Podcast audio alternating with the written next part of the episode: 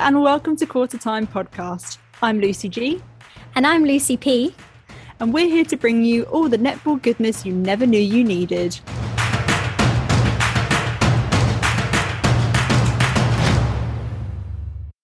Hello, everyone, and welcome. A huge thank you for joining us for this super special bonus podcast, uh, which is, will be honest, we weren't totally planning to do, Luce, were we? Uh, most of you, no, no, most of you will have seen on our social media uh, that we announced a little bit of a hiatus following EMNA Nationals. But after the first game of this series, we just decided we could not let the opportunity pass to have a bit of a debrief after what has been a dramatic and fascinating series. So, before we introduce our star studded panel and dive into some questions, Luce, what are your overall headlines to take away from this series? Oh my god! I mean, how to narrow it down? Really, um, I suppose the biggest thing for me is that it feels like both sides have come away victorious from this. Obviously, New Zealand actually won the series, um, and they've really proved that they can dig themselves out of a hole after losing the the first test. But you know, England they proved a lot of people wrong, myself included, and they really showed that the next generation are able to compete with the world number two.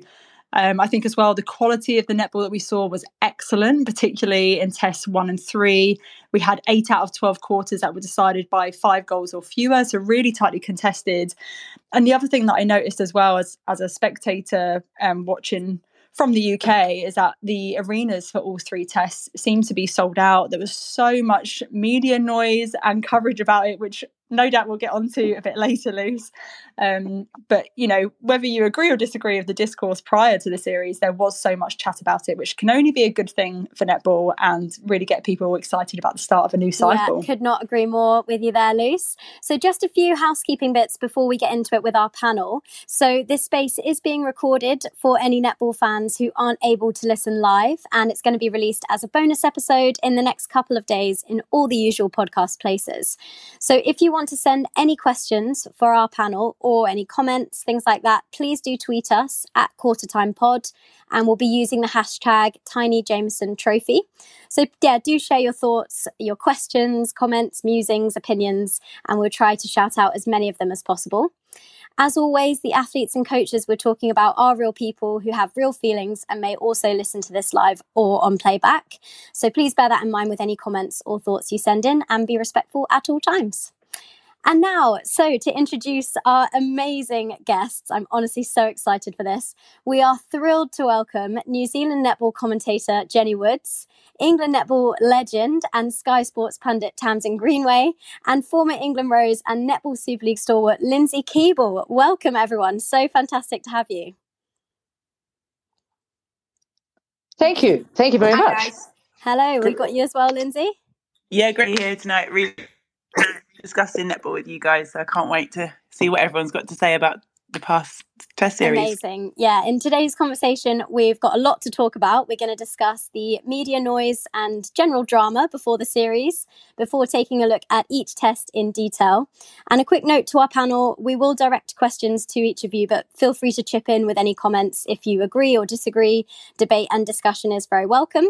And at the end of the episode, we'll ask each member of the panel to choose a player of the series from each team. So this is your warning. You can start thinking about it now. And we also want the lovely listeners to let us know your thoughts. So get in touch with us. You can use uh, the uh, hashtag Taini Jamison Trophy, or you can tweet us at Quarter Time Pod.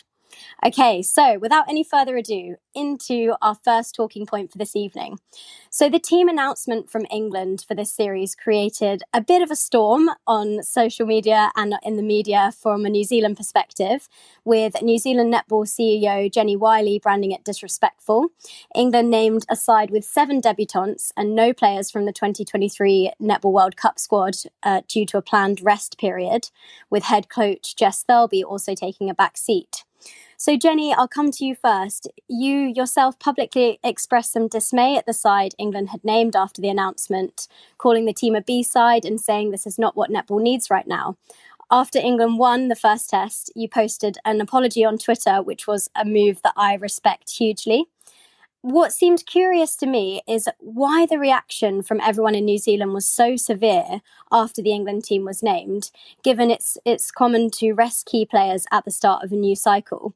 So Jenny, why do you uh, do you think that netball New Zealand's poor performance at the World Cup contributed to why there was such a strong reaction?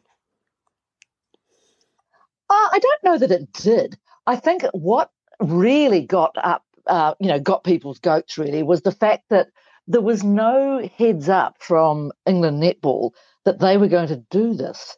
Um, you know, normally, I mean, the, the tour was arranged ages ago, all that sort of stuff. Um, the two management groups saw each other all the time at Cape Town. No mention was made that, oh, actually, we're not going to send any of our, um, you know, top players.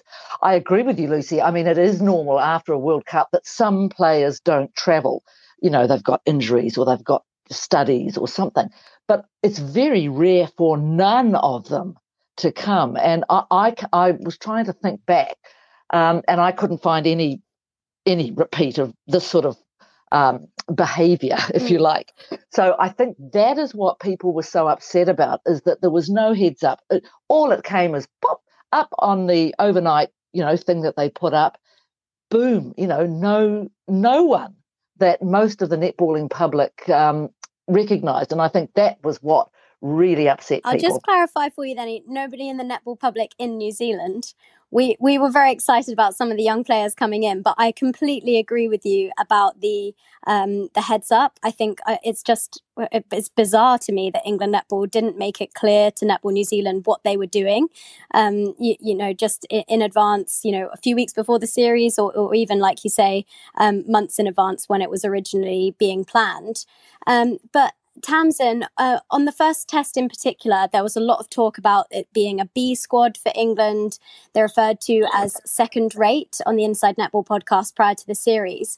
Um, do you think, Tamsin, that New Zealand possibly regret the chat prior to the series after losing that first test? yeah, look, I've got I've got no issues with um, people. Make, you know, I've got no issues with people making comments at all because um, that's what we need. Like, I mean, I, I I found it more funny that we were all so outraged by it because because we want opinions in netball all the time, and then when we get them, we're like, oh, can't believe they said that. I think there's two things for me. If you're going to be ballsy and put it out there, then you have to own it when they lose. And actually, I, I feel more sorry for, for people like Jenny because the, the New Zealand side in that first test were awful.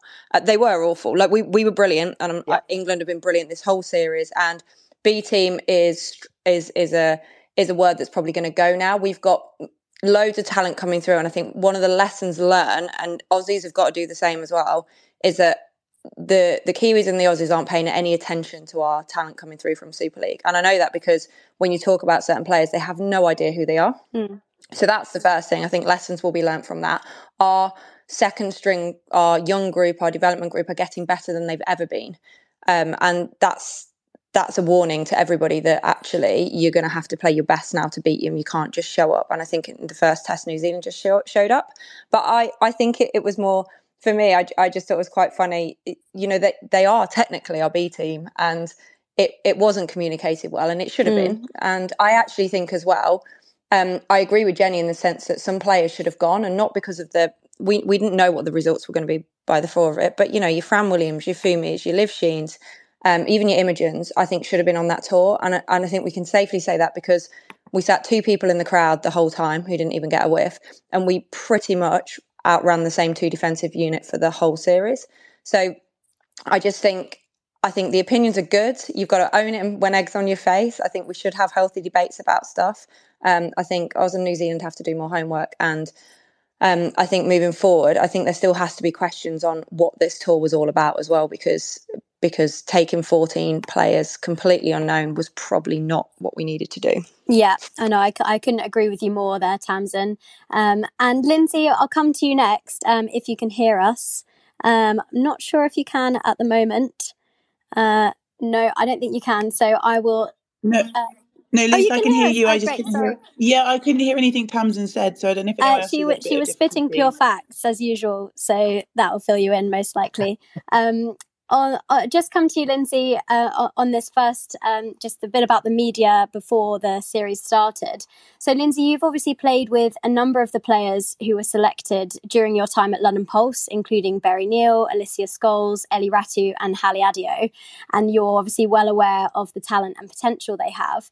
Um, given that lots of those players haven't had a huge amount or or any exposure at this very top level, and there's seven debutantes, not just in terms of the on court performance, but also managing the media pressure. How well do you think the youngsters stood up?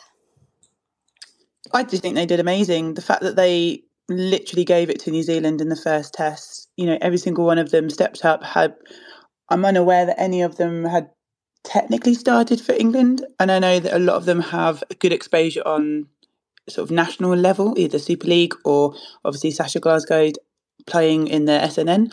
But I just think they really took the opportunity, grasped it with two hands, and absolutely gave it to them. And you know what? Underdogs always have that little edge over some other people. So I think England really relished the fact they had a massive opportunity, and the girls showed calm and collectiveness. You know, I can only imagine that they were pretty nervous. I know Berri and Liz and Ellie and everyone like that. They, you know, they take it with absolute pride and honour. But you know, we all all but a bit nervous, especially with the sellout crowds and many people anticipating England to be a B side. The fact that they came out and trumped and been more of an A star side, I think, you know, they deserve a lot of credit for that. And I think they did compose themselves really well. I think they've kept their interactions on social media quite small, like looking at their Instagram posts and their Facebook pages and things like that. They're quite minimal. So I think, you know, they're taking it in their mm. stride and probably really learning from the girls from Cape Town and um, asking for advice elsewhere. But yeah, I've been really proud of them. I think they've done a stellar yeah, job. Yeah, I think it shows a lot of maturity from such a young group, you know, with, with all of those off court aspects going on as well, that they, they handled it brilliantly. Um, don't forget to get in touch as well on the hashtag Taini Jamison Trophy. Let us know your thoughts, everyone listening in, and we'll try and do a few shout outs as we go along. Okay, so diving into test one, which England won 55 54. Just had to mention that in there. Um, England actually won the second quarter 17 10 and the other three quarters were really close. It was very, very exciting test match and got the series off to a really good start. I don't really think anyone was expecting this result, apart from possibly the England Roses and their coaching team. But given New Zealand's form coming into the series, it was always a possibility. I certainly didn't predict it. I didn't think England would win a test in this series, um, so I was pleasantly surprised. Um, Tamsin, how significant was this win for England? Yeah, look, it's a huge win. I always talk about going to New Zealand as one of the hardest places to go with an experience, just because um, historically you come up against a side that are ridiculously structured, that play a zone like nobody else does in the world, um, that lets ball go, and at home as well with their home crowd. Um, they're just a different level. So to actually get that scalp on the first one was was really interesting. Um, I think England were great. I think they stuck to plan. I thought they attacked the game. I thought Sasha Glasgow was outstanding. I thought, um, but I, I, do think New Zealand were poor. Um, I've never seen them throw. A, well, I think the circle was an interesting, interesting mix, and the whole Maia Wilson thing now moving forward is going to be really interesting in what they do and whether they stick to target shooters um, because I, it just wasn't working for them at all um, and they just weren't winning enough ball. Like, I've never seen them so loose on second phase. It was a, it was a bizarre series. And what I loved about England, and in the past we haven't always done this with young squads, is that we'd sort of hang back, but they didn't. They just went at mm. them. Um, and I think that was what most exciting is that they gave us an opening, and we just we just went at it, and then hung on in the end as well with getting exposure. So um, it's just showing that step up um, because I think in the past old England groups wouldn't have done that. And it's showing now what this this young group are becoming like, and they're becoming so so much less fearful of opposition, and especially New Zealand and Australia. Yeah, yeah, absolutely. And that was something I spoke about actually on the Kiwi Netball Show podcast prior to the series. That some of that fear factor as as sort of dipped a little bit in recent years. Um, and Tamsin, sticking with you for this next one, you said on Off the Court that we need to talk about the decision not to take Sasha Glasgow to the Netball World Cup, uh, given her performance in this series. She was player of the match in Test 1, putting up 38 from 41 at 93%. She actually didn't miss in quarters 2, 3, or 4. And this game, for me, was just all about that England attacking end. So, what exactly was it that the Roses attackers were doing that made it so difficult for the Ferns defenders? I think just because of Sasha Glasgow's positioning, she was in front a lot on Kelly Jury, and um, she holds that circle really well and will play more of a rotation. Because they were getting to the edge and and being able to play wide and go down the other side so freely, they just weren't getting anywhere near. I, I mean, I I don't actually know, and maybe Jenny will be able to talk about this. I don't know what the Silver Ferns were doing defensively because it, it, it wasn't it wasn't the off mark and we used to in an effective way. And I mean, they weren't even switching in the circle. It was a bizarre it was a bizarre defensive structure. So I don't know. It obviously got better. Um, but I think it just played right into Sasha Glasgow's hands. I thought Hannah Joseph was excellent as well, and it was great to see her get quality court time on a tour and be able to um, back stuff up as well. I thought she was brilliant how she serviced Glasgow, but I, but I think it was more about where they got to and how how good Glasgow was. And yeah, I was I will always question performance decisions because if, if she was that good eight weeks after the World Cup, why wasn't she at the World mm. Cup when we genuinely weren't prepared to put other shooters on the court in the big games? And look, I think Liv Tchine should have absolutely gone to the World Cup. That wasn't the issue, but I can't believe we had someone of that quality and and didn't yeah. take her. And it, it, just sort of goes against like what happened with Funmi after the Commonwealth Games. We played her against Australia and, and look what she did. And I just think we do have to challenge some of that sometimes. Yeah, uh, yeah, completely agree. I'll come to you, Jenny, then just to respond about the defence from New Zealand. What were your what was your take on what they were doing in that first test? Well, I think the thing was they weren't doing much, and I think also if, if I can go to the other end of the court first of all, I mean it, was a horror show from New Zealand's point of view because, of course, they'd you know come out with you know all guns blazing, only the guns had blanks. I mean, there was just nothing there. And it was suggested to me after the game that, oh, you know, they're sort of a bit of a hangover from the World Cup. Well, maybe, but it looked as though the the attacking end, and I, I'm talking about Maia Wilson um, and uh, not Ekenasio, because she was a she was the one who emerged from that game reputation intact. Um, but she looked as though she'd just been introduced to those mid quarters. I mean, you know, she's yes, she's only 26, but she's been around a long time. And it will be interesting, as you say, Tamsin, just to see what effect it has on her international career now uh, in the future, just to see what happens. Uh, but yes, absolutely. The, I mean, they. I think I was talking to Sulu Fitzpatrick about this after the um, last night, and she was saying, well, she just thinks that they got lulled into a sense of um, false security. And then once when they realized they had, you know, that second quarter hit them and they thought, oh, hell's bells, we better get cracking. And we just couldn't because the English were too good. And uh, again, I agree. Sasha Glasgow, how did you not pick her for the World Cup? Because she, um, I mean, we, we're familiar with her uh, because we, you know, a lot of us watch the Suncorp. Mm. And um, I mean, she would have been one of the well, no, she wouldn't have been the first one, but she would have been at least the third that I that I would have taken. So yeah, perhaps an opportunity missed, but I'm sure they will, you know, put that to rights. And the other thing I'd go back to what you earlier comments, Tamsin, couldn't agree more about New Zealand and Australia being caught napping because we don't get. Um, uh, we're not aware enough of your domestic league.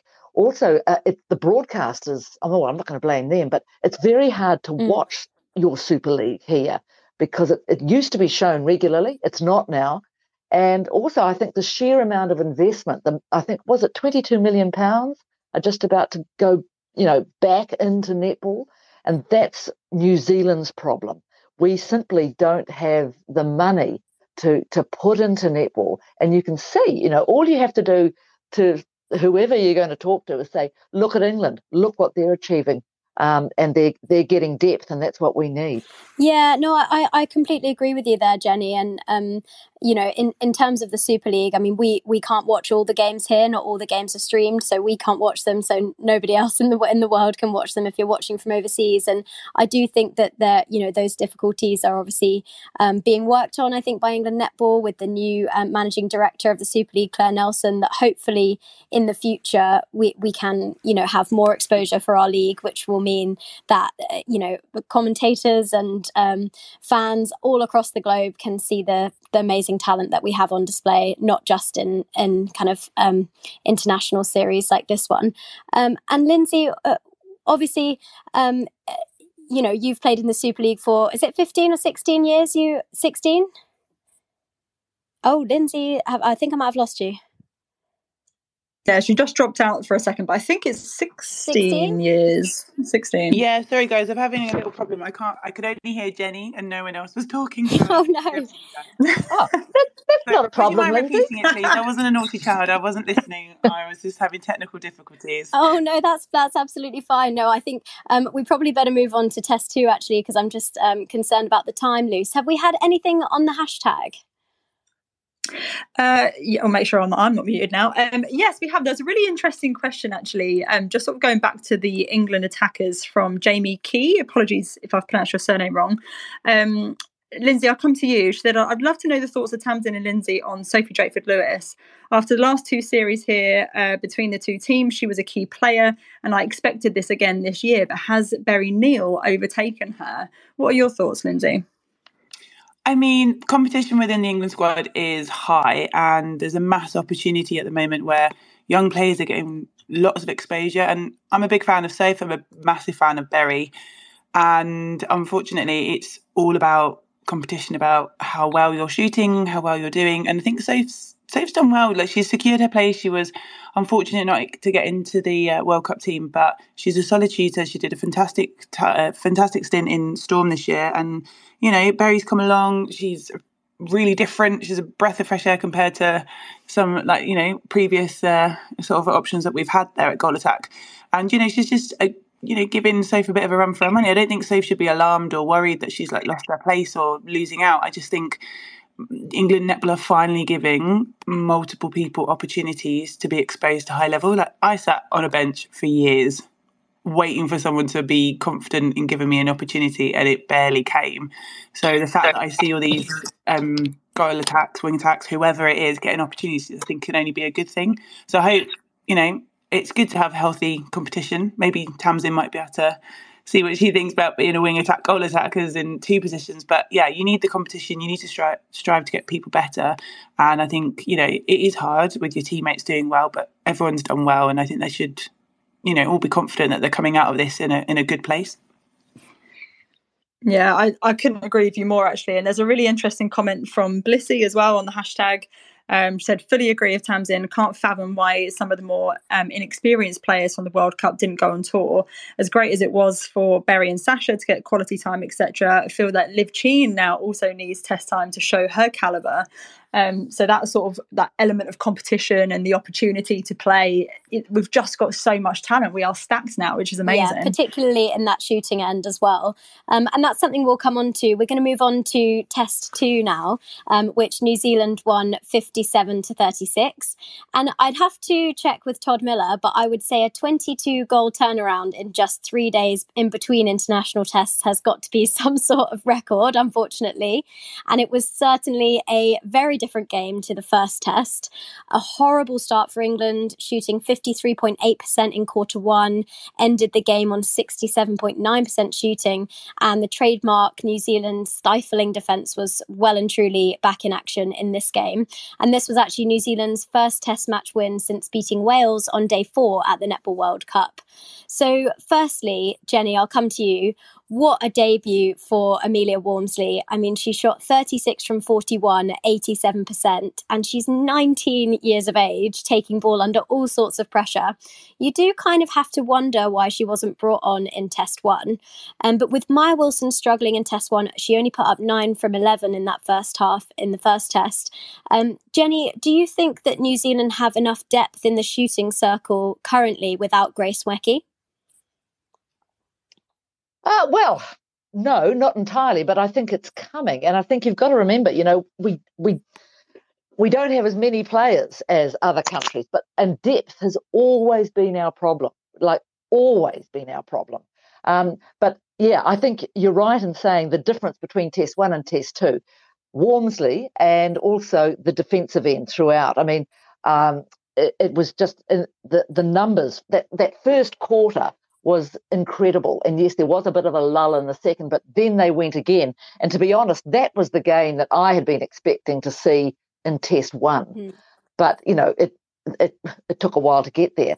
Um, but Amelia Walmsley, yes, she had a sensational uh, ANZ Premiership last year. She kept, uh, and you'll be familiar with Joyce Mvula because mm. there was a bit of um, uh, outcries too strong, but you know, upset back. I think she was Manchester Thunder, yeah, wasn't she? Manchester Thunder. Before she, yeah, uh, up in your part of the world because you know, Mvula came down here to play for the Pulse, virtually never got on court, and she never got on court because Walmsley was just that much better. And I think you know we saw that through the series and.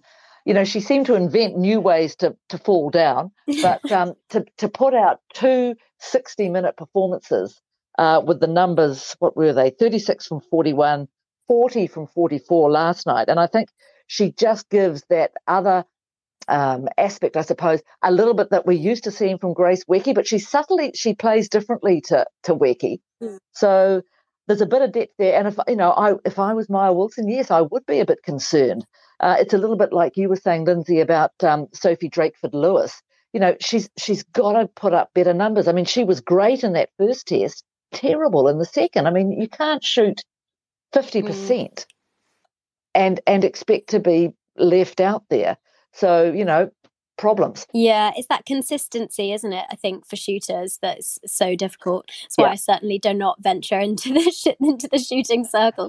um, but looking at the Silver Ferns midcourt for Test Two, I felt it was a much better combination. Uh, Mila Reuelu Buchanan dominated. Uh, she had 33 feeds. Next highest was Gordon with 27, and we saw Kate Heffernan pick up a really good amount of ball in wing defence. And she also got Hannah Joseph sent to the bench after the first quarter. And the the average age of that particular mid court lineup for New Zealand, who played all 120 minutes together in Test 2 and 3, plus the second half of Test 1, it's just 23.6 years of age. So they're very well placed to take New Zealand through to the next cycle. And I think that's a very exciting unit and combination for us to be keeping an eye on. So, Tamsin, what was this mid court lineup for New Zealand doing differently compared to what we saw from the Ferns at the Netball World Cup? I, I, think a lot of it has got to do with the shooters as well. Like you, you lose your starting shooter. If we if we'd have lost Elle Cardwell at, at the World Cup, it would it would have been a different, completely different story yeah. for England. And and there's not many teams in the world. Australia are, are the team at the minute that can change. And actually, there was loads of decisions about whether Sophie Garbin should have been there because of her performance in the season. So you, you're always going up and down with shooters. I think there's a couple of things for New Zealand um, Kate Heffernan's a defensive centre, so I, I really like her at centre, but I think she's more. I, I don't think she's your full sixty minute player. So you, you've got to choose when you put her in there, second half, first half, and what was interesting watching them at World Cup is that they were edgy once they'd lost Nweke and, and they weren't Kate Heffernan wasn't comfortable feeding Maia. Wilson. Mm. And what I thought was interesting in this first test is New Zealand got hammered about not letting ball go and playing too safe and um, and Maia Wilson was it was like um, textbook netball. She was rolling off, picking the front, like it was the same move time and time again. It was successful, but it was the same move. So I think they looked at giving ball over the top to Maia. And if you watch that first test again, it was not as much England winning ball as it was New Zealand throwing ridiculous ball. And mm. actually, through the whole series, it's been like yeah. that. Like I, I watched today in, in the third in the third um, game, and I was like, they actually can't pass to each other. If you go back and watch, I think it was the third quarter start when New Zealand went started to go up. They, they had a chance to go five up, or it was second quarter, and they threw one back line away, like a back line, mm. like literally to no one. They threw one going through the, the court to no one, um, and they missed a shot. And suddenly we were back in the game. So I mean, you do have to be realistic about how you're winning ball and what's going on. So they only will get better. I think moving Kate Heffernan out of there was a big um, big part for them as well. And especially if they're going to play Walmsley and Nweke in there, because I was actually impressed with Walmsley. I think she can exit the circle a lot more, but she's clearly been told to stay in there at least for these these games. If you're going to do that, your mid court and your goal attack, the work rate has to be insane because you you were literally playing without another player. Now, if you look at England, for years they've been playing with Joey Hart and with Helen Housby, now with Elle Cardwell. They all move, mm. they all exit, and that's what Sasha Glasgow and um, Berri Neil did. And when you've got that extra player, you've always got an offload. So I think New Zealand are going to have to look at that. Can they afford to keep Nweke and Walmsley in the circle? If they can, they've got. If they're going to, they're going to have to have an attacking lineup, which means um, Maddie and Amila are going to be key for them with Heffernan back at wing defence. If they're going to have the shooter exiting, I think Heffernan can impact in there. But I think this is this is the bits you have to start talking about. Like it's not as straightforward as oh, she's our best centre, so she plays. I remember, um, and and Jenny, you probably remember this as well, when Kat Tuivasa and Laura Langman, the, the connection there was just just not there. And Laura Langman was always going to start. So, you know, suddenly you have to look at a different shooter. And and this is what starts to happen all the time. So an attacking lineup when you've got a holding shooter, people that can do stuff on the ball and get free res- relentlessly is key. And especially with Ekenasio wanting to get in the circle where she's absolutely lethal. So I think that was probably the biggest impact for the Kiwis. Yeah, I agree. Do you do you agree with that, Jenny? Yes, I do. I always agree with Tamsin because she's. but no, she knows us. Uh, like that's exactly right. And I would go back well, interesting you, you were saying about coming out of the circle because I think there was a feeling here that in that first test when Maia Wilson was what tending to come out, and she was uh, there was a thought that there was a she was sort of getting in the way of the mid quarters, and they didn't really quite know where to go. So I just throw that in because I think that might have been why uh, Walmsley tended to stay, and uh, you just. Um, I mean, I don't know. There's so many ways to play this game, aren't there? But uh, uh, yeah, I, I just thought Walmsley was um, next level. Yeah, I absolutely agree with you. I'm conscious of time, so I'm just going to move on to test three before we go on to some of our talking points. Um, we will hopefully come to some of your listener questions as well. Please do keep uh, sending them in. If we don't get to answer them um, on on the podcast, um, we'll do a, a, separate message to you as well um, with some of our thoughts. Um, so thank you so much to everyone who sent questions in so far.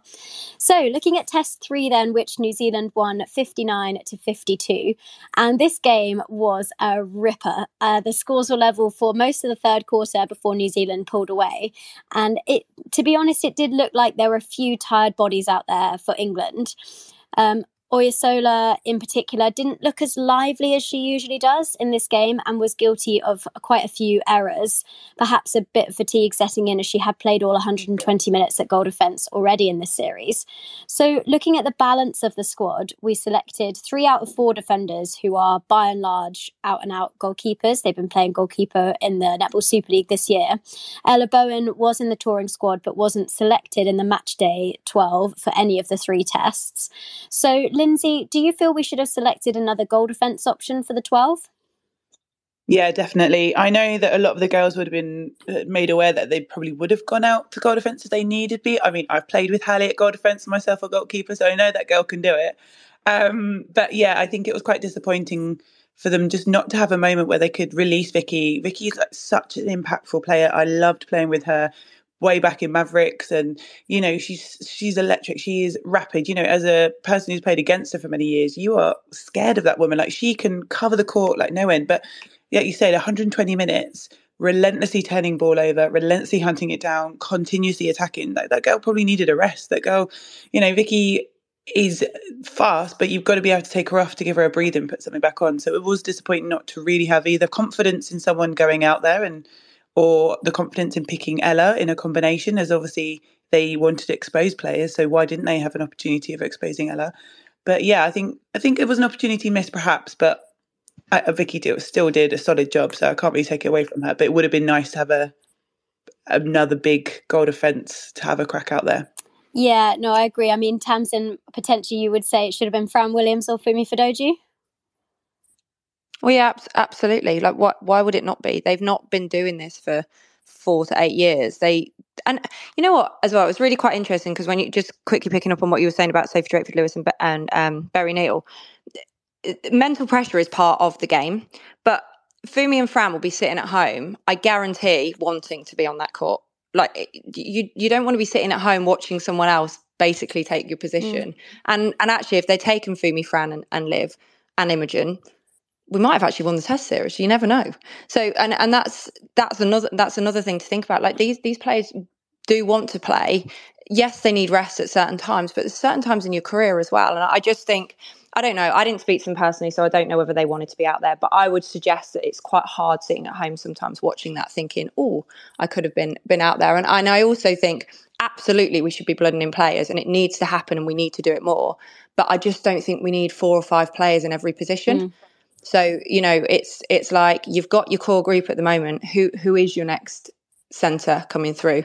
Because we've now we've now tried Amy and Elle there, and Ellie Rattu didn't get any time there at all. Mm. So it's kind of like going, well, well, what is the plan there? And and the same with your wing attacks, and the same with the goal attacks, and, and everything else. So just and you know, if you weren't going to play Ella Bowen or Emma Thacker, why did they go? I agree. Mm. It's actually yeah, unhealthy for players to sit in the crowd for well, I found it really unhealthy as a player. Oh, tell me about I it. Also I had plenty of time there. I agree that had you brought the likes of Fran Williams and Fadoyebo and all that, I, I, mean, you you could easily have won that series. And you know, I I think that would be one question that I just um, yeah I'd ask. Yeah. Can I sorry? Can I just jump in a question just to follow up on what you said, Tamsin? Obviously, we know that Jess Thirlby wasn't coaching this one, but she was there in person providing a sort of supporting role, or I'm not too sure. Um, and obviously, we had Liana, Jo, and Sam Birds on the coaching bench. But w- with what you've said about Ellie Rattu not getting any time in centre, which I, I would love to have seen, for me, she's England's next centre between her and Amy Carter. Um, how difficult do you think it is to balance? The sort of coaching needs. I imagine Jess would have had her own ideas as to what she would have liked to have seen out on court in this series versus Liana, who was acting in head coach. How difficult do you think it is for England to, to balance those different priorities when you've got different coaching benches for different series? Well, look, they are all close knit and they all work together. I, again, I'm just going to say this as an opinion. I just thought it was really strange. Like I d- I don't know any other sport where your national team would play a game and your national coach would be sitting behind mentoring coaches on the bench. Like you're playing New Zealand. it's not like you're playing under 10s netball. I, I don't I don't get it. So I, I understand coaches need to and you know having Jo Harten in there and what they did with Serena Guthrie and and how they're helping Liana and stuff like that and I I get that. But I just think there's more beneficial ways to help your coaches back home than them leading the squads out there. And look, they I, my kind of point is if you're going to be there, coach. Otherwise, don't be there and let them coach because I, am not sure how that all works. But again, I'm not in it. Um, I thought it was strange. clearly, Ellie is not being looked at as the next England centre, otherwise she'd be getting exposure there. So it'll be interesting to see because they, they played Ellen and Amy there. Are those our next two centres and and how they perform this season and, and everything else? I just think we've got back into that mode of um, we need to be very careful that we're not over trying loads of players because you don't get that many shots against New Zealand and South Africa and Australia. And people do need time out there. Look at Hannah Joseph. She had a cracking first test. She got dragged in the second test and came on and had a cracking third mm. test. Time and exposure helps you, not odd five minutes here and six minutes there and sitting in a crowd there and doing that. Like again, I can say that as a player. I'm sure Linz will back that up as well. Like exposure helps. Mm. So I, ju- I do think we need to be careful that we've not got into this mix. And and for the coaching thing, I, I genuinely, and I'm, it's not me bagging anybody out. I just thought it was really bizarre. Yeah, I think that that that view was was shared by a lot of people as well. You know, obviously we know Jess Thirlby had um, very sadly the passing of her dad uh, around the time of the World Cup. You know, and she would have maybe taken time away, but then she was also there out for the series. So um, yes, a strange situation there from that coaching perspective. Um, but Jenny, I'll just come back to you to talk about this final test. So obviously the Silver Ferns came away with the seven goal victory, and they had a really good surge towards the end of the game, and I kind of feel that after the final whistle, there was almost a bit of a sigh of relief from New Zealand that they'll be heading into the Constellation Cup with that series win under their belts. So, Jenny, what do you think will be the main focus in the Silver Ferns camp ahead uh, of the uh, facing Australia in the Constellation Cup? Well, I think uh, you're right about the sigh of relief because um, it, there was because you know this England side re- did surprise a lot of a lot of people, uh, and they should be proud of themselves uh, the only thing I would say was what was the talk of the, the commentary was when was Noeline going to change that um, the lineup on court? Because in the second test, that was the, when she didn't change anyone. Um, that was the first uh, lineup she didn't tinker with since the Commonwealth Games, mm. um, that that bronze medal game against actually you guys. So then she didn't do it again last night. And she was asked about that actually in the um, in the post match uh, press conference, and she was saying that essentially, I mean, she thought lots about it because she said she came this close at, at several times to putting um, Watson and Burger on because you know at times you sort of thought, oh gosh, because it was such a tight game. Uh, but she just feels that you've got to, you know, let players work it out, uh, play through, and get themselves, you know, it's a bit like what you were saying, Tamsin, about the exposure and, you know, putting yourself out there and staying out there, working out how you're going to get out of it. But um, they were, well, they were, I think they would have been quite pleased to see. I, in fact, um, there were a lot of comments about Berri Neil, who was likened very much. I think a few people mentioned, oh, she plays like Steph Wood, oh, she plays like um, Conan. Conan. and obviously, yeah, and seeing like uh, Sasha Glasgow out there was, you know, quite helpful. But, you know, look, all you can do is do your best. And I think the the big the big find, of course, was Walmsley. I thought the other, um, well, reassurance, I suppose, was that mid court they were starting to get together. Not that they were perfect by a long shot, and that's what they were at pains to point out. Uh, they've got a lot of work to do, but at least now they start, you know, they can have some belief because there's no question after that World Cup, they were sh- shattered, particularly Ekenasio. Mm. She, you know, thought about giving it away. And um, so you know very glad she didn't and she's she's had a she would be actually an answer to your question she would be my player of the series because she just held that whole team together uh, and and as well as you know top performance from her with with stats so um, look i think and they're now saying look they're excited they're looking for i mean we love playing australia and we didn't play australia uh, in either the World Cup or the Com Games, which is quite unusual. Haven't played them since Quad Series in South Africa. So, um, you know, here we go. Yeah, absolutely. And Luce, we've had a couple of questions come in. Do you want to run us through those?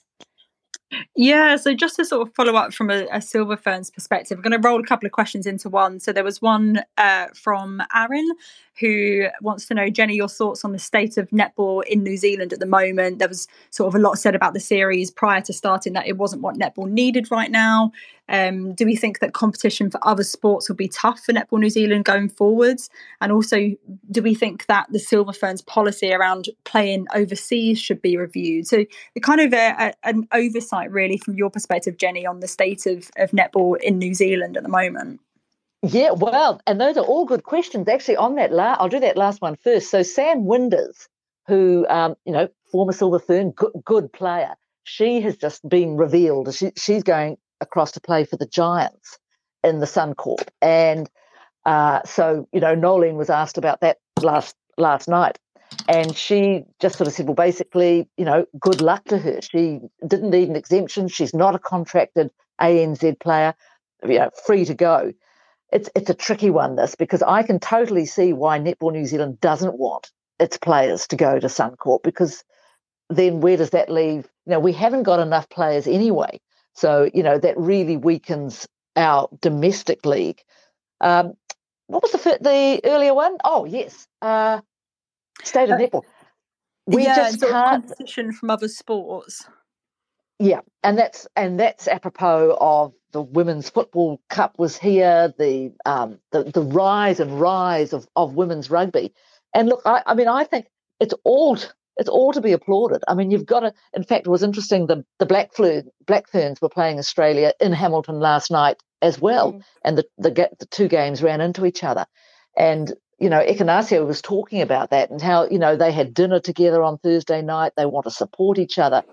So all to the good. They want to support female sport, but you've you've got to look after your own game.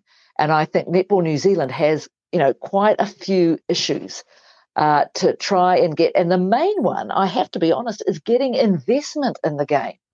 Um, you know, nothing much has changed because there simply isn't the money. And you know, all the other codes like cricket, um, football, rugby, they can draw on the the men's game for investment uh, netball can't.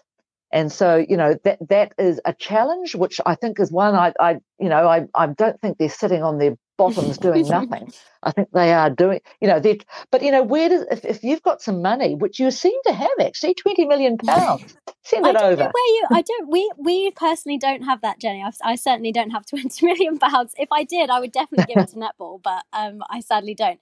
Do you mean that um Sport England? Is that what you mean? Yes, I there was. I heard something on the radio the other day where it's it's the next five year cycle of hmm. investment mm. um, to to put into the domestic league.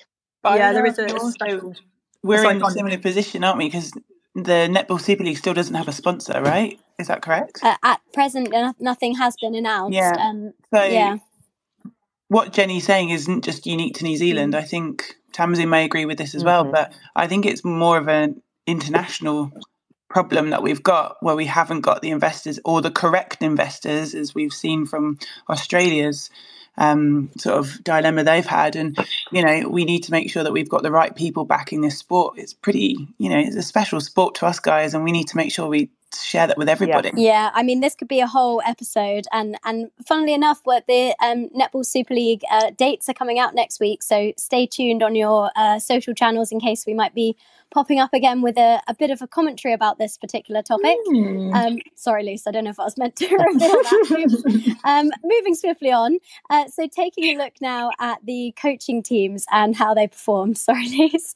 Um, England, of course, has a different coaching lineup for this series with Liana Leota stepping up as head coach. She said uh, in a couple of times in interviews uh, that the difficulty with being an international head coach is all the kind of off court stuff that you have to think about, as well as the technical net netball stuff, and that she wouldn't fancy the England head coach role for another 10 years, which I thought was quite funny. Um, and so, g- given her kind of relative inexperience in coaching, uh, uh, having been appointed as the Roses technical coach in May 2021, Lindsay, we've had a listener question come in uh, from K- Kvitty Cat. Sorry, that's your um, name on Twitter. I don't know your real name. Um, how much credit do the panel give to Leota and Harten? Did they have a different message or approach with this young side? Was that moving circle a, a Harten influence? Um, so, your thoughts, Lindsay, on the coaching of Liana and um, Jo Harten in the series? Well, that's a big, big question to ask there. Um, I think they obviously had an impact. They are very passionate coaches. You can see that from how they interact with the players on the sideline. They genuinely seem like they care. I know Jo cares a lot, and from playing with her, I can only imagine being coached by her is pretty special. And knowing that those uh, shooters did do a fantastic job, there must be a, a, positive influence that Jo's had. And Jo obviously was involved in the World Cup, and you know we didn't get silver for no no reason. Um, I think Liana brings quite a different uh, approach to Jess. I can't, I don't know if they're very similar. I've been coached by Jess, not by Liana, but I'd also say it's a difficult one because personally, then looking at Leeds' performance in this Netball Super League, I wouldn't know if it's the caliber of players respond to her or if it's, you know, just her style works better with the with the England girls. I don't I don't mm. know.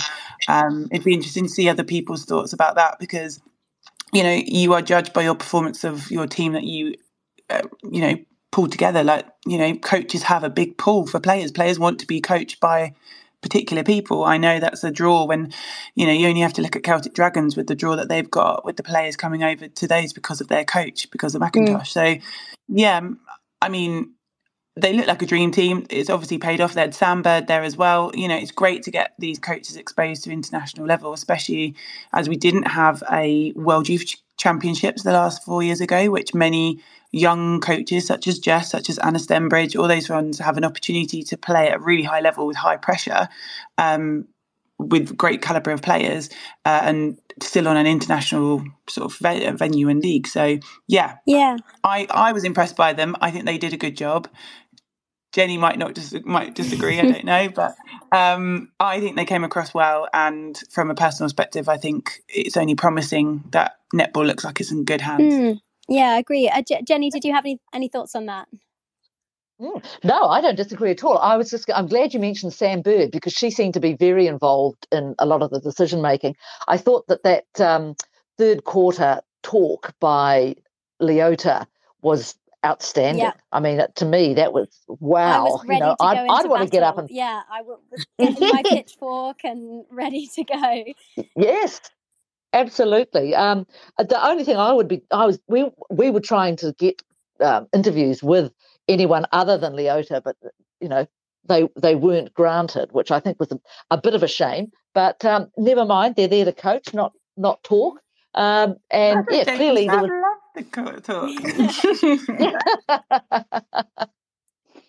Yeah, I mean, I think the, the reference to Sam Bird is, is really key as well, given how many of the Pulse players are in that squad as well. And yeah. I, I, think she had a really positive influence, but just a little bit conscious of time. So I'm just going to move us on slightly to a different talking point. Um, one of the uh, the biggest takeaways of this whole series for me, particularly from an England perspective, is the strength of the Roses pathway and sort of how crucial the investment and the opportunities for the Roses Academy is. And I think if you if you look at the squad, a number of the girls have played and toured together for several years now. They've had tours to New Zealand, Jamaica, Australia, etc. And the exposure for the elite competition is is really quite clearly paying off. Um, however, it does seem to the public that there have been cuts to this pathway in recent years. The Roses Academy decreased from 36 athletes in 2021 to 22 down to 27 in 23 and 24. Uh, and seemingly that, that there's less playing opportunities abroad in high performance environments. And no doubt this will have a major impact on the next generation of players, um, sort of below the ones in this series. And when you contrast this to the main Roses program, we've seen, I would argue, an increase in resources there because there was something like 15 support staff or something who went to the World Cup, which is the same number as the squad of players who actually went out there as well. Tamsin, I'm going to come to you for this. Do you think that we're potentially in danger of damaging future England prospects by not investing enough in the Future and Roses programme with this decrease? Or do you think England Netball have got the balance of investment right? I think I think only time will tell, won't it? I think um, the reality is your your feeder competitions, your pathways, your coaches at that level are just as vital and crucial as what you're doing at the top end. So we we do have to be wary that um, we don't cut too much at the bottom end to keep pumping into the top because it's it, it would seem like a short term focus, wouldn't it? So I think there's there's definitely scope um, to make sure we aren't losing that stuff at the pathway and, and and realizing as well why we are closing that gap and why the athletes are getting better and um, and all all the other stuff. I think it was interesting what Jenny was saying about not um, allowing their Kiwi players to go overseas, and yet it's been hugely beneficial to us. And actually, I think then it's allowed our our pathway players to have more opportunities to play because there's more spaces. And I think um, and I think there's just that feeling now as well that they're not that they understand what that top level's like. So I think there's lots to look at there. I would yeah, I'd be quite mindful of us completely cutting some of that stuff in the program. And I think there's lots of things we can do differently, not just at the sort of the young pathway, but also um, that age group that seem to get forgotten when they don't quite make it to Super League as well. I think there's so much more we can do um, that would only help our competition. Yeah, absolutely. And the World Youth Cup, of course, um, coming up in the next couple of years, 2025, I think. So we'll be good to see some of those young faces in there and what they can do on the world stage. Um, so we'll just go to a few more listener questions. Um, so, Jenny, one for you from a listener, uh, Sarah Lang. Um, how do commentators prepare for their comms? Um, New Zealand commentators, how do they prepare for comms about the Roses? Would it have been helpful to have an English pundit on the team? Oh, that's an interesting one. Um, I mean, of course it would have been, but I don't think that was thought mm-hmm. of, or I don't think it was offered, or I mean, who knows? But no, you, you just you prepare the same way you always do. I mean, you get the teams, you look through all the. I just have a page. I've got little bits on on all of them. Um, half the time, it's getting the name, the pronunciation of the names correct, uh, which is a big one. But um, it's eh, i mean it isn't that hard and i don't think there's too much excuse actually to say that you couldn't find anything out about them i mean in this day and age of the internet i mean i'm so old i was doing this when the internet wasn't as good and i might add when the england netball wasn't as mm. good because it's very good now um, but uh, th- there's no excuse not to be able to find out information about all these players. Yeah, no, agreed. Yeah, lo- lots of stuff obviously on the England Netball website and things like that. Um, the next question, then, I'll come to you, Lindsay. Um, should it be concerning for the Roses that in the final two tests they gained no clean intercepts versus 12 by the Ferns? This is a question from Jamie Key. I mean, coming from a defender, is that to what you live by? We've we've said about shooters not um, shooting above 60%, and that's not okay. And I suppose the same would be said for defending, so we need to get clean ball. I would probably argue then, would that is that the impact of not having much of a rotating group of players? So being able to have fresh legs, being able to have keen players onto the onto the court, um, and the fact that obviously it was only in the latter stages. So is it the fact that the lineup of New Zealand solidified and actually produced much better feeds into the circles and less opportunities arise. So I think it's a bit of a mixture. I do think defenders we we have to be accountable and we have to get our stats. I know that being in Super League, you're expected to have you know minimum of three turnovers. You need to restrict them from scoring less than 15 goals a quarter to actually win that quarter or win the game. So yes, I would say uh, Halimah and um, Vicky would be disappointed not to have touch ball and not to have got clean intercepts as well. Yeah, yeah, that's a really good point.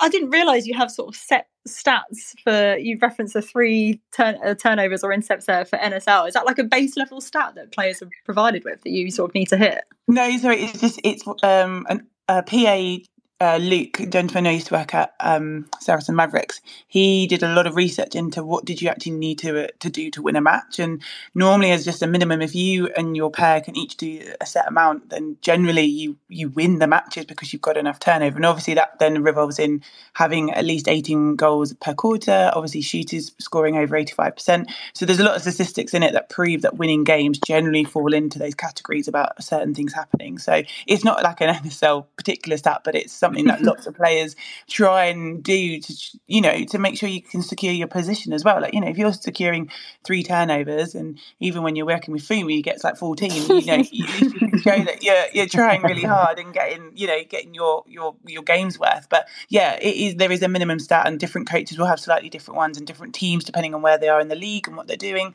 and you know internationally England would have had a bottom line that those defenders would have been expected to have had five possessions five gains five something or three something, three uh, rebounds, 100% rebounding. You know, as a defender, that's the worst thing in the world where you do all the effort, make the shot, and then you don't get the rebound. Like that's that's the worst. honestly, it's heartbreaking. You think, God, what is wrong with me? But yeah, so there will be minimum standards that they will be upheld to. And just as you have commented about the shooting, you know, we tore apart people who are willing to play goal attack and goal shooter. But you know, if they don't score over eighty five percent shooting sets, it's very unlikely for the team to mm. win the game. Mm, yeah, no, great bit of insight there. Thanks for that, Linz. Um, Tamsin, one for you. We've got a DM from Anna. Thank you very much. Um, she said there's been a lot of chat in the wake of the Netball World Cup about whether Noeline will continue in post after November. In your view, will the events of this series impact whether she stays as head coach for the next cycle or not? I, I think Noeline's earned a right to make her decision about whether she stays for the next cycle in in this instance at the moment. I I was talking about this on off the court. I, I mean, if she lost the series, she'd have been under a heap of pressure. But let's not take away the fact that in about three days she turned around a one goal loss to a twenty goal yep. win.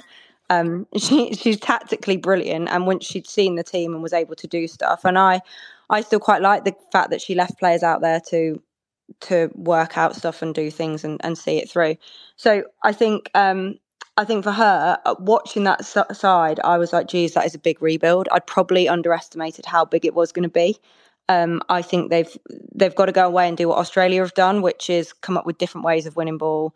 They've got to they've got to understand how to shoot, to feed holding shooters now, and and you know it, the feeding was touch and go through through this game. I mean, I mean, I'd have loved to have played with someone like Walmsley. She's she's huge, um, but some of the feeding was just again, it, it's going to need some work. So I think um, I think that's going to come. They're only going to get better, and I think it's whether Noeline wants to because that is a that is a whole heap of project. Um, and I think the one player that stood up was Ekenasio, who clearly uh, they've got such a great relationship and it's such a brilliant culture. And that is one thing Noeline is amazing at, right? Building a culture. So I I just think it's whether she's got that inner to do four years of of a complete real rebuild and sitting there through some of these matches, which are going to be painful at times because you know they're not suddenly going to improve by 20 goals going against Australia and when they meet them in the Constellation Cup. It's going to that's going to be a hard slog that series. Mm. Um, I'd like to see her stay because I think she's brilliant. Um, but I yeah I think it will be more down to whether she wants to. I'm guessing. Yeah, Jenny, what's your view? Yeah, well, my view is that um, I don't have a view because Noeline doesn't have a view. What she says is that she really doesn't know. Uh, and you know, I, I, was talking to a partner at the, after the World Cup, and he said, "I don't know. I just will do whatever she wants." Uh, that's the sort of partner you want. Uh, but it's um, I, I really have no idea, and I think probably, you know, how she feels about staying now as opposed to after the first test probably very different. yeah. But I think the Constellation Cup will be will be you know deciding it and Ekenasio has come out very clearly and said she wants her to stay mm. I, you know, how much you take your captain's view into um, your considerations, I don't know. But honestly, I have no idea. Yeah. Oh, well, we will wait with bated breath then to see if she will be continuing after November. So, quickly before we wrap up, we're just going to ask each of our panelists who their player of the series was from each nation. So, Lindsay, we'll come to you first. I'm going to be really controversial because I'm choosing two attackers. So for England, I really think Sasha Glasgow really held up, showed her prowess. Agree with totally with Tamsin. Like, where enough was she during the World Cup? Um, so she definitely is it for England. I think she brought on confidence for Sophie and Berri to a whole new level. So I think she was fantastic. Um, close second was Vicky Olusoya. Mm. I do think she had a, an incredible test series, but yeah, I think Glasgow helped settle the, the England attack.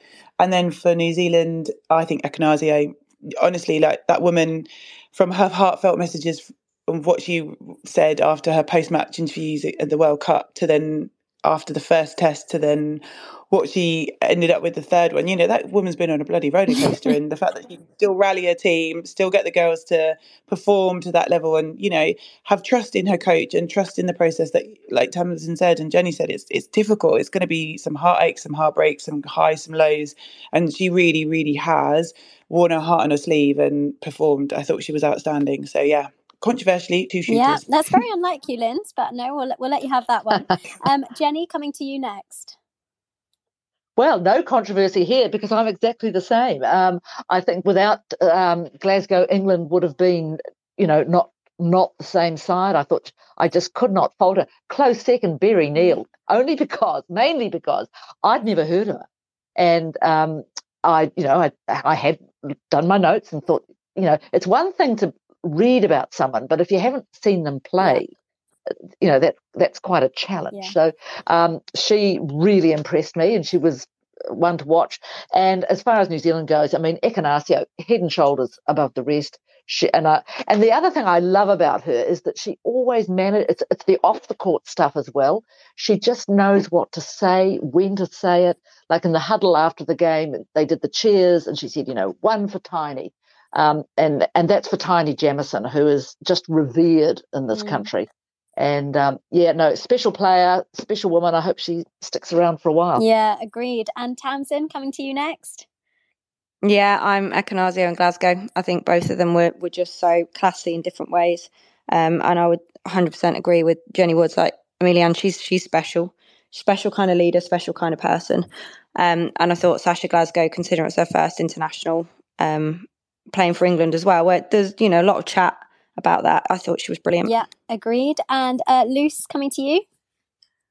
Ooh, uh, well, surprise, surprise, Ekenasio for New Zealand. Like, I, I, don't even think there was necessarily a close second. I mean, maybe honourable mention to Maddie Gordon, perhaps for me. I, I love Gordon, um, but for me, again, like Glasgow, I'm actually going to go with someone different. I'm going to go with Berri Neil. I think, considering her age as well, um, I, I, think she really stood up after a potentially rocky debut in the first test. I think she got a handful of minutes, um, but test two and test three, I thought she was outstanding. Um, so yeah, Berri Neil for England. Yeah, I'm going to go for uh, also Sasha Glasgow, un- very unoriginally. Um, she was a revelation for me, and I'm actually going to push the boat out and go for Mila Reuelu Buchanan for the Ferns. I thought she made nice. a huge impact, and Good. she's filling a Gina Crampton sized hole in the Ferns at the moment for me.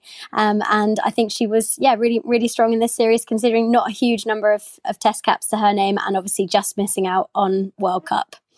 So um, that is the end. I, the hour has absolutely flown by. Thank you so much, everyone who's tuned in, and a huge, huge thank you to our special guests for giving up their time to chat with us.